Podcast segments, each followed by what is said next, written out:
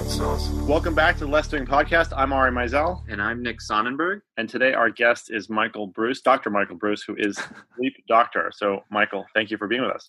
Are you kidding? Thanks for having me. This is going to be awesome. Absolutely. So, the first thing is, how did you become a specialist in sleep? So it's kind of interesting. I went a very different route than many sleep specialists go. Most sleep specialists are medical doctors, and they usually have a specialty in pulmonary medicine or neurology, psychiatry, um, even ear, nose, and throat. Uh, but I'm actually a PhD in clinical psychology. And there was a period of time where, as a clinical psychologist, I could take the uh, medical specialty board without going to medical school. And so I did, and I passed. And I'm one of 163 psychologists in the world who have ever taken a medical specialty board without going to medical school and passing. What, what does that mean exactly that you? I can do everything that an MD can do except for prescribe medication, um, which actually is great because then my liability insurance isn't so high. Gotcha. And I'm not a big medication guy anyway. So my subspecialty within sleep disorders is insomnia. And I try to treat insomnia with behavioral techniques, with supplements, things like that. I, I'm trying to shy away from, you know, using pharmaceuticals in that instance because for many people, while it is appropriate for some, once you have an insomnia problem and you introduce medication, sometimes you have an insomnia problem and a pill problem. Yeah. And so we want to, you know, we want to limit that kind of situation if at all possible. Uh, and I've been an actively practicing sleep specialist for the last 16 years. I've treated everything from apnea to narcolepsy to insomnia. And um, through my research, I actually discovered a whole bunch of stuff about chronotypes, and that's kind of what my new thing is right now.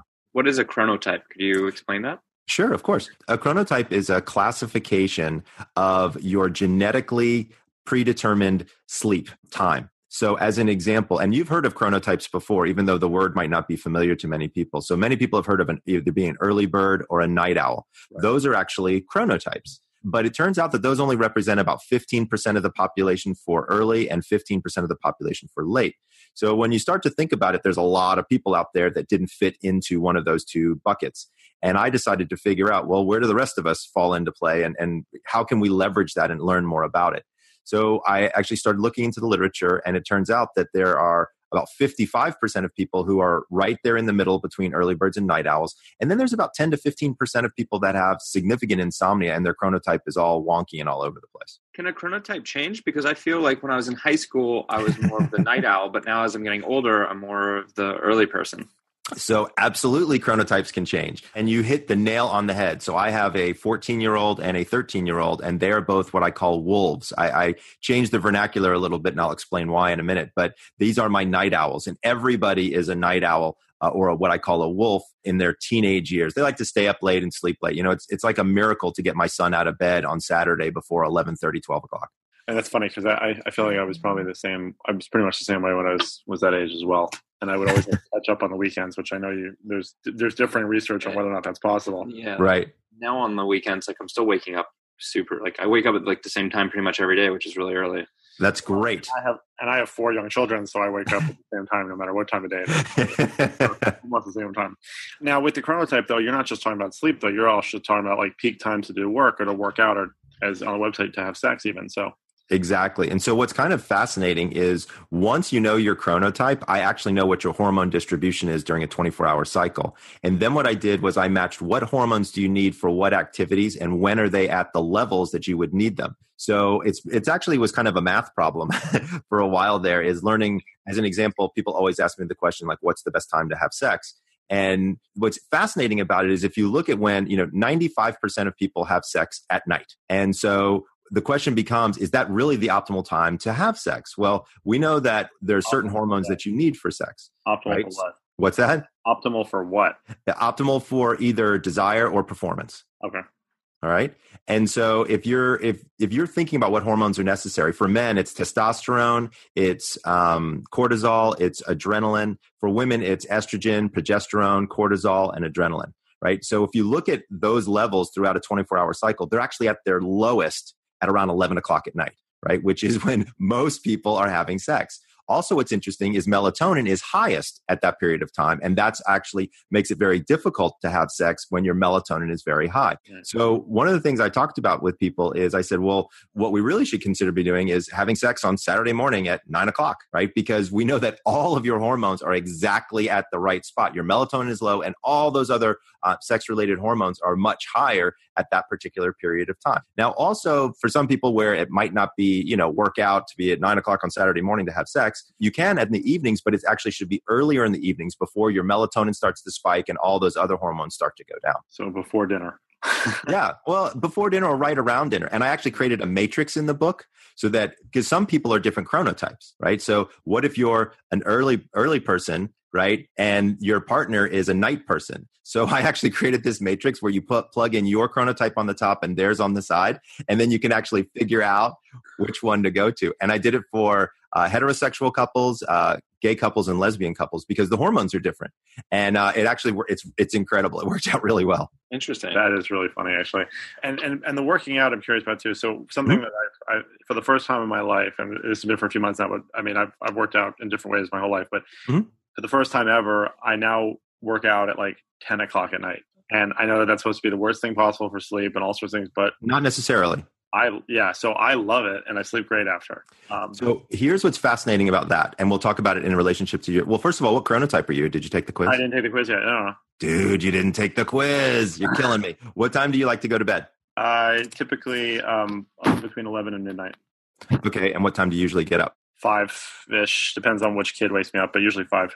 Do you get up on your own or is it that your kid wakes you up? It's a mix. Sometimes honestly like i sometimes have like six cents sometimes and i'll wake up a minute or two before. Got it.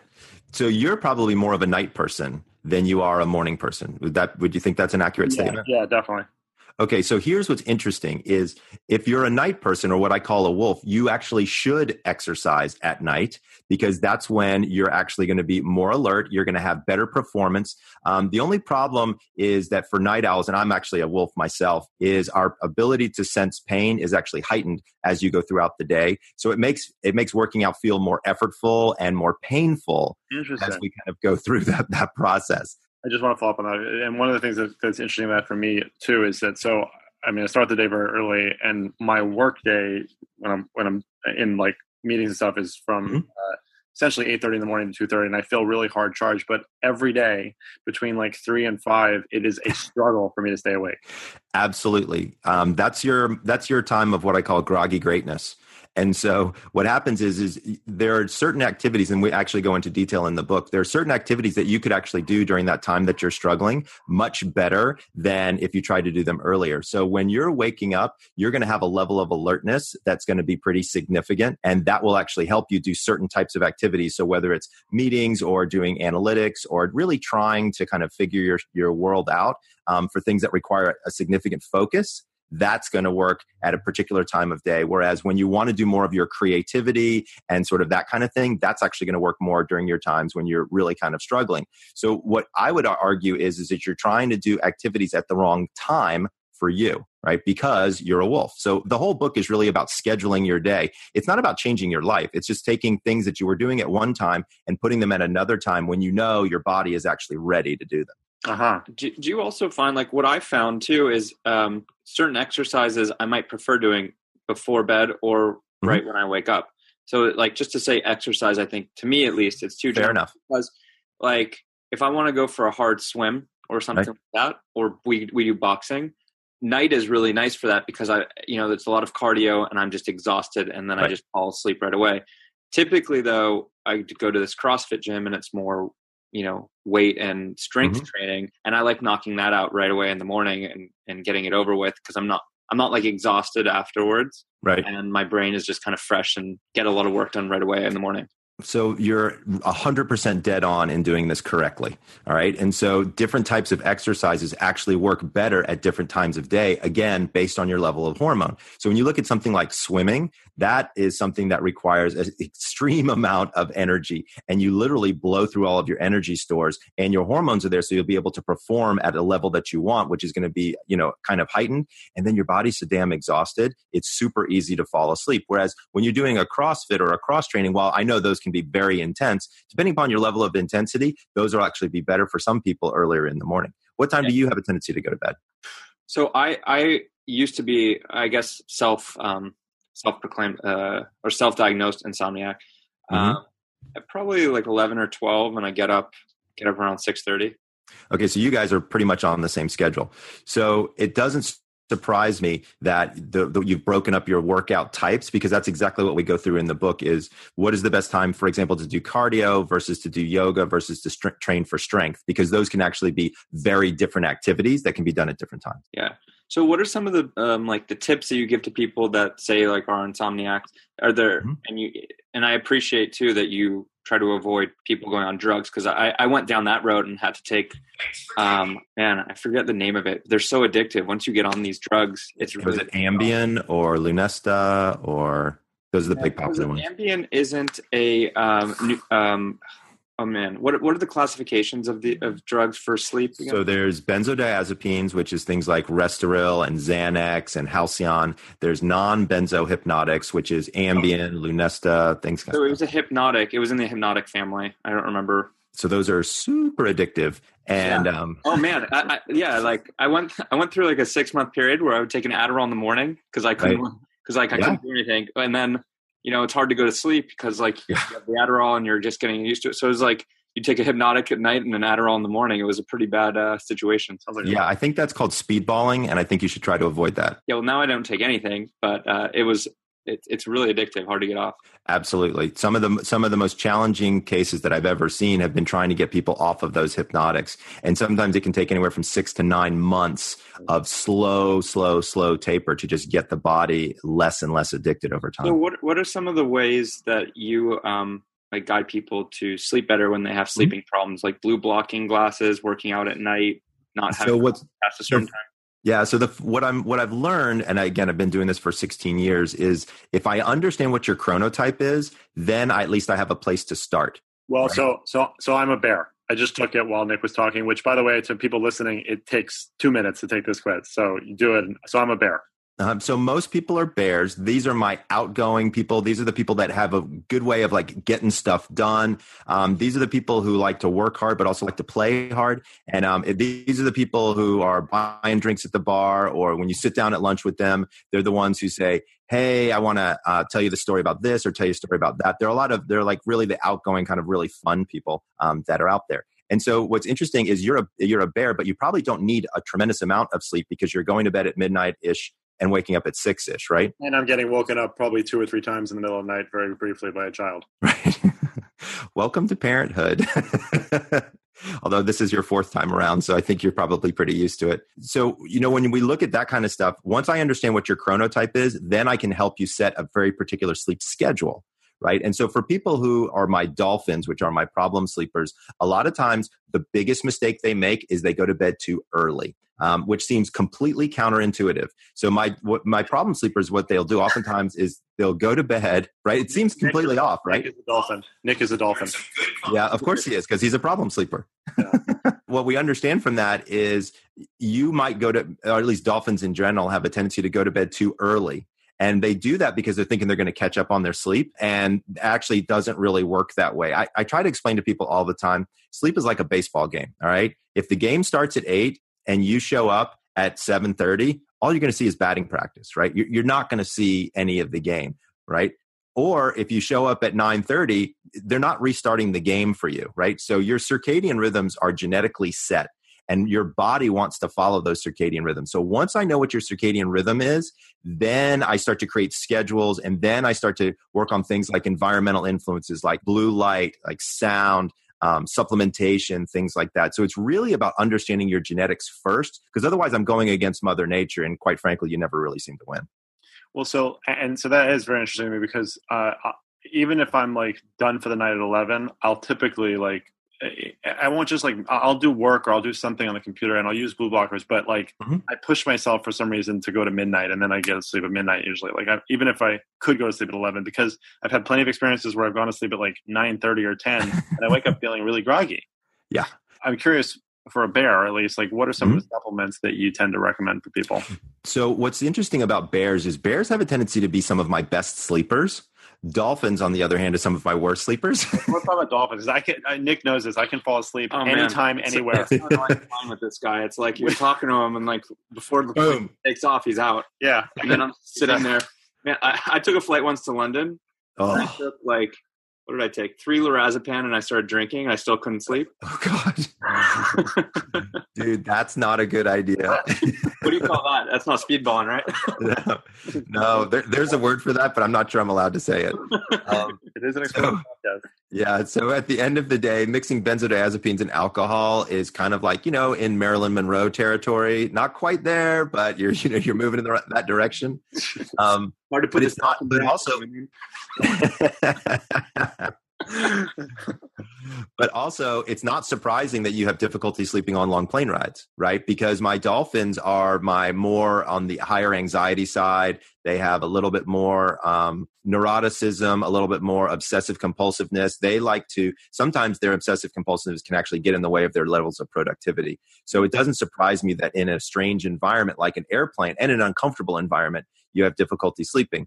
But also, just so that you know, for your own edification, it's extremely difficult to sleep sitting up. Uh, and the reason is, is because your heart rate has to actually hit a very particular level in order for you to go into a state of unconsciousness. And when you're vertical by sitting up, your heart has to pump at a higher rate than would allow you to do that, just to make blood flow up into the brain. So one of the reasons why we sleep in a recumbent position is because our heart does not have to fight gravity. So once we're lying flat, the whole heart rate slows down and that allows you to enter into sleep. So I bet if we went and got you like a business class ticket or a first class ticket on one of those long flights where you could do a lay flat bed, my guess is that you'd probably have a much greater likelihood of falling I asleep. mean, yeah, there, I I've flown business from Hong Kong to New York, and yeah, it's better, but I It's not great. it- it's not it's not great. Yeah. Well, Uh, that's your.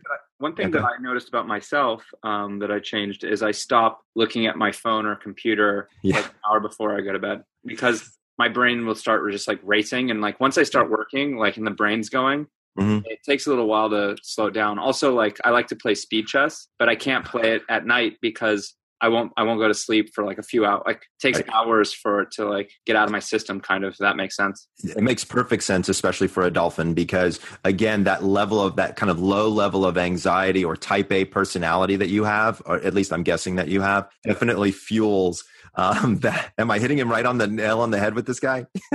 Actually, uh, another thing that's interesting. Fran sometimes will speak really loudly next to me, like late at night, Yeah. and it'll bother me a lot. And I'll be like, you know, it's like eleven o'clock. Like, let's stop the screaming and like just. Does it bother? Do you? Does it bother you um, when she swallows or eats food? Sorry. Does it bother you when you hear of her swallowing or eating food? Yeah. You know, there's a there's a disorder that surrounds that, and actually, that I can't remember. It's kind of this. We'll have to look. A lot. my, my wife complains about that about me. So So it's but don't feel bad. My wife complains about. My wife is like, "Are you really? Do you really need to chew that loud, Michael?" Like I hear that all the time, and mm-hmm. I'm like, "How am I supposed to chew softer? Like, are you kidding me?" Wait, but so what is that disorder? I there was it was on the news yesterday. Like yesterday or today was the this kind of disordered day. Go to if you go into Google and you type in you know chewing too loud or something like that. It'll I'm sure it'll pop right up. What happens is is that's that's a level of neuroticism and anxiety that they have, not you, but they have. So it, it's pretty again, it's pretty interesting to sort of see how how some of these things work. But to answer your question, do I use any kind of supplementation or things like that for dolphins? In many cases, I do. One of the big problems that we've learned with dolphins is that their cortisol is actually high at night. And that makes it extremely difficult for them to really kind of get that level of rest. So, looking at supplements that can help lower that level of cortisol can actually be quite helpful. Oh, okay. So like uh, adaptogens. Yeah, exactly. Yeah. Okay. So I take uh, I take adaptogens every day. Mhm. Uh, I, like an adrenal support thing from uh, a company called Xymogen. Um, Mhm. So because so I was just always assuming that like when I was getting this burnout between three and five that I was my cortisols were like bottoming out, but then I get this amazing second wind and I'm good for like the rest of the night.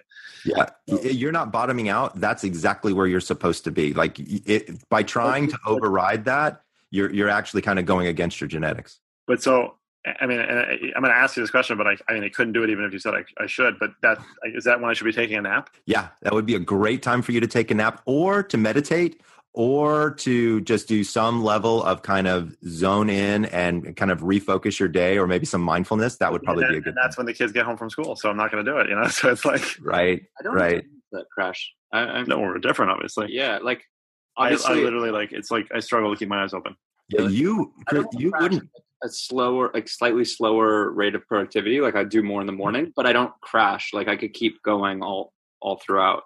and that's again classic of a dolphin because what you're what you're really burning on is anxiety um, and and this is again genetic and don't think of anxiety necessarily as a bad word because it's really not like it's kind of your fuel at times to kind of keep you clicking clicking clicking and going through so from a level of from a productivity my sometimes my dolphins are some of my most productive people just because they're going going going So for business partnerships, do do dolphins pair well with bears? so it's it, so what's really it, it depends right and I'm really so- nervous that they don't. no, they they do only if you know each other's strengths, right? So, as an example, so I did the I did the quiz with Dave Asprey, um, and Dave is now having me. You guys know Dave? yeah, of course yeah. Yeah. So so Dave is now having me go into his company and chronotype his entire company because he wants to have meetings where your chronotypes are at the right times for the right stuff. So we'll do creative meetings when all the wolves who are my more creative people are going to be at their most creative times, and we'll do logistical meetings um, in the in the different times in the morning when my lions and my bears and my dolphins are going to be more alert. Do you find though that people within a t- specific department are typically the same chronotype? Like Oh yeah. developers would be one chronotype, and, graphic de- and designers. designers would be another chronotype. Totally. Yeah. So, So- if I go into go ahead. But then, is it really then that hard to like find the optimal time? Like, why don't you just let each department just pick the time that works for them, and like naturally, it'll be the time that their chronotype says to do it, right? always. Uh, if if only their if only their managers would allow them that level of freedom, then life would be a lot easier. But the people who are generally managers are oftentimes my lions or my um, early bird coordinators, and they want to do it during their times of alertness, not when their creatives have their level of alertness. And so there's a disconnect there. And so what we try to do is we find times where there can be some sort of symbiosis and working together. But historically, unless you've got a creative who's managing creatives, and by the way, they don't do that very well. Um, creatives are good at being creative, not good at managing.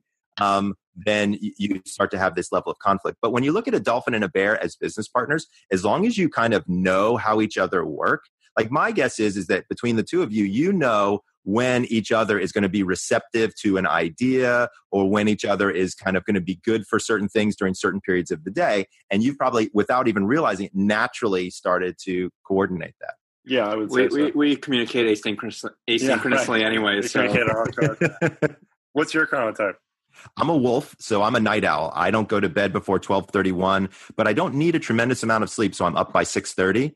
Um, so I'm a six and a half hour sleeper, generally speaking, and that works out perfect for me. It's good to it's good to hear that you don't need to get nine hours of sleep.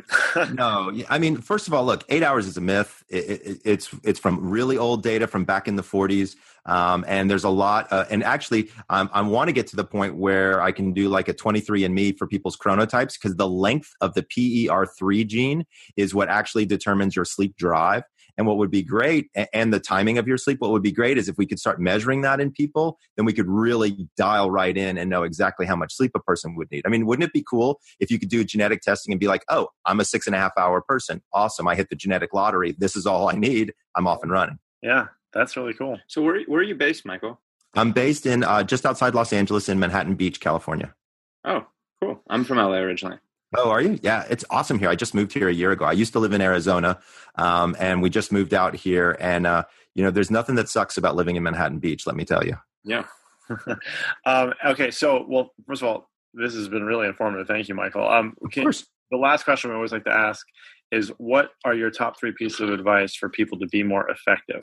So, number one is figure out your chronotype by going to thepowerofwhenquiz.com and checking it out. It's completely free, um, and you'll learn a whole lot. Um, number two, figure out what your best sleep schedule is for you and stick to it. And it turns out that the wake up time is more important than the go to bed time. So, being very, very consistent, including the weekends, helps your circadian rhythm stay consistent. And that's going to be very, very helpful as well. Um, I would say the the third big you know piece of information that I tell people about has a lot to do with caffeine. So what most people don't know is caffeine has a half life of between eight and ten hours, depending upon how quickly of a metabolizer you are. So if you are a dolphin and you have sleep you know sleep issues, you really want to cut caffeine out by about two p.m. But even more interesting, I learned when you should have your first cup of coffee, which is actually quite fascinating. So when you wake up in the morning, your cortisol levels are at their highest point, as is your adrenaline, because that's what actually brings you out of a state of unconsciousness. If you add coffee to that, it's literally like adding weak tea to cocaine, right? It just doesn't do a whole lot. So if you wait about two and a half hours when that cortisol level starts to dip and then you bring, you bring on some caffeine through like a coffee or whatever, you'll actually pick that energy level back up. So the first thing you should drink in the morning is water because you breathe out approximately a liter of water while you're sleeping. So you wake up dehydrated. So better to rehydrate and then wait a good two and a half hours and have your coffee at first thing. At I, I tried. I tried to basically for that was a huge shift for me. Um, probably six months ago, I started mm-hmm. having coffee at ten o'clock, ten a.m.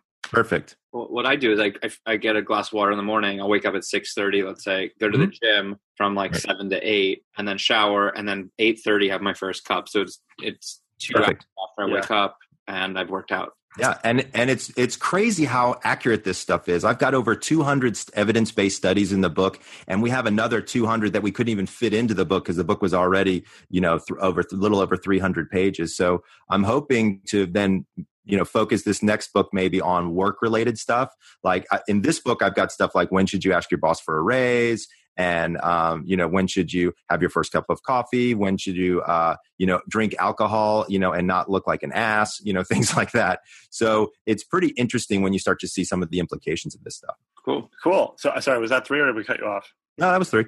Okay. Well michael thank you so much. We'll have links to everything in the show notes and um, we'll talk to you again soon i hope. All right. You guys have a good one. Thanks for having me on